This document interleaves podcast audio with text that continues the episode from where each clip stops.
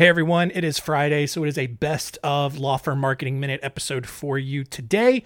And we are wrapping up our website week with an old episode uh, where Mark comes on and talks about why SEO, search engine optimization, might actually be irrelevant for your firm's website. Uh, it is not a necessity, it's not a requirement.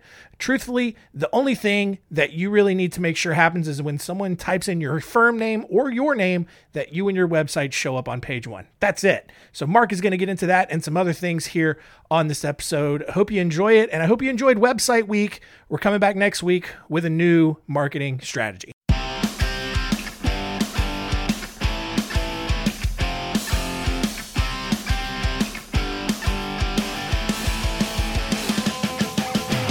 Welcome to the Law Firm Marketing Minute, your source of internet marketing inspiration.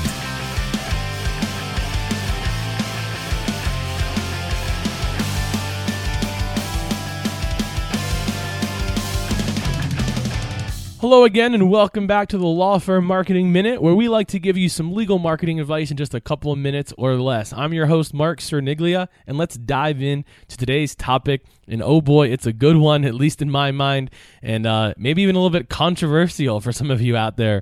But today's topic is why SEO might be irrelevant for your law firm website. So, kind of a, a pretty lofty statement there. Um, but here, here's the thing, and for those of you that aren't clear, all we're talking about when we use that term SEO is it stands for search engine optimization, but all we're talking about is basically the factors that go into where you show up on Google. And more specifically, here, we're not talking about when somebody searches your name. When somebody searches your name, let's hope you show up on the first page of Google. If you don't, it's a separate conversation that needs to be had. We're talking about if you're a family law attorney in Charlotte, North Carolina, and somebody types in Charlotte family lawyer or Charlotte family law firm, where do you show up, right? This is obviously something that most law firms would like to have. There isn't a whole lot of downside, and there's a whole lot of upside. You can get a lot of clients. But here's the bottom line there isn't enough space on the first page of Google for every lawyer in every practice area in every city to show up for that practice area for their city. Going back to the example I just talked about, how many law firms do you think there are in Charlotte that do family law? But there's only what, eight, nine, ten spaces on the first page of Google, and perhaps only the first one, two, or three matter. So here's my point. I'm not telling you that you can't be one of those first three or one of those first 10. But what I'm telling you is you have to decide whether or not that's a worthwhile thing to go after. Because what I find is that what happens too often is that when you pursue marketing in general, the the average lawyer is always thinking about the SEO benefit. Well, I'm going to do a website, so how am I how am I optimizing that for Google? Or I'm going to write some blogs, and how is that going to help me on Google? And it's not that those inherently are bad thoughts, but but your website and blogs and social media and videos and all other types of internet marketing serve more purpose than just SEO. And my point of explaining that is that if you're on the 10th page of Google or even the third page of Google, just writing a couple blogs a month is not going to necessarily propel you into the top three. So that's that's where I want to encourage you to take some of the focus off of SEO and understand that when you blog or when you do a website or when you do other things, your primary focus should be what kind of user experience is created.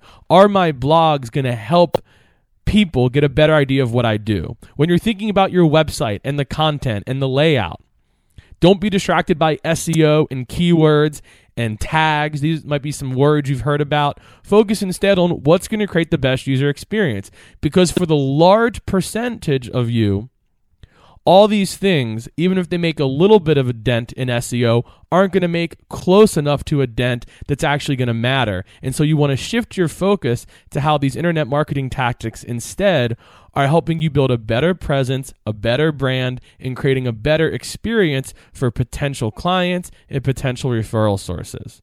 So that's why, and it's just a fact that SEO might be irrelevant for a lot of you because it really only matters for those who are actually really going to compete for those top spots. Again, that could be you, but you need to make a decision, an informed decision, and if you want to invest the time, the money, and the resources into doing that.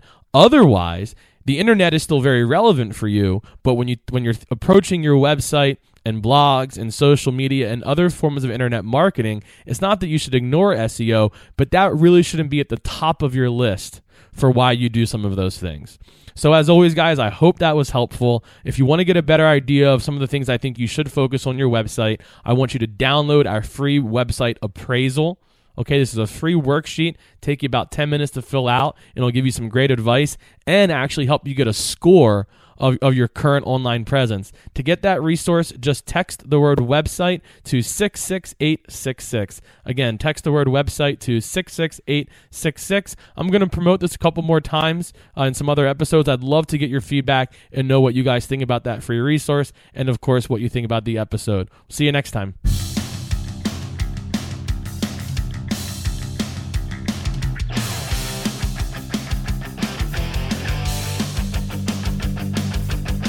Thanks for joining us. Please visit lawfirmmarketingminute.com for more information.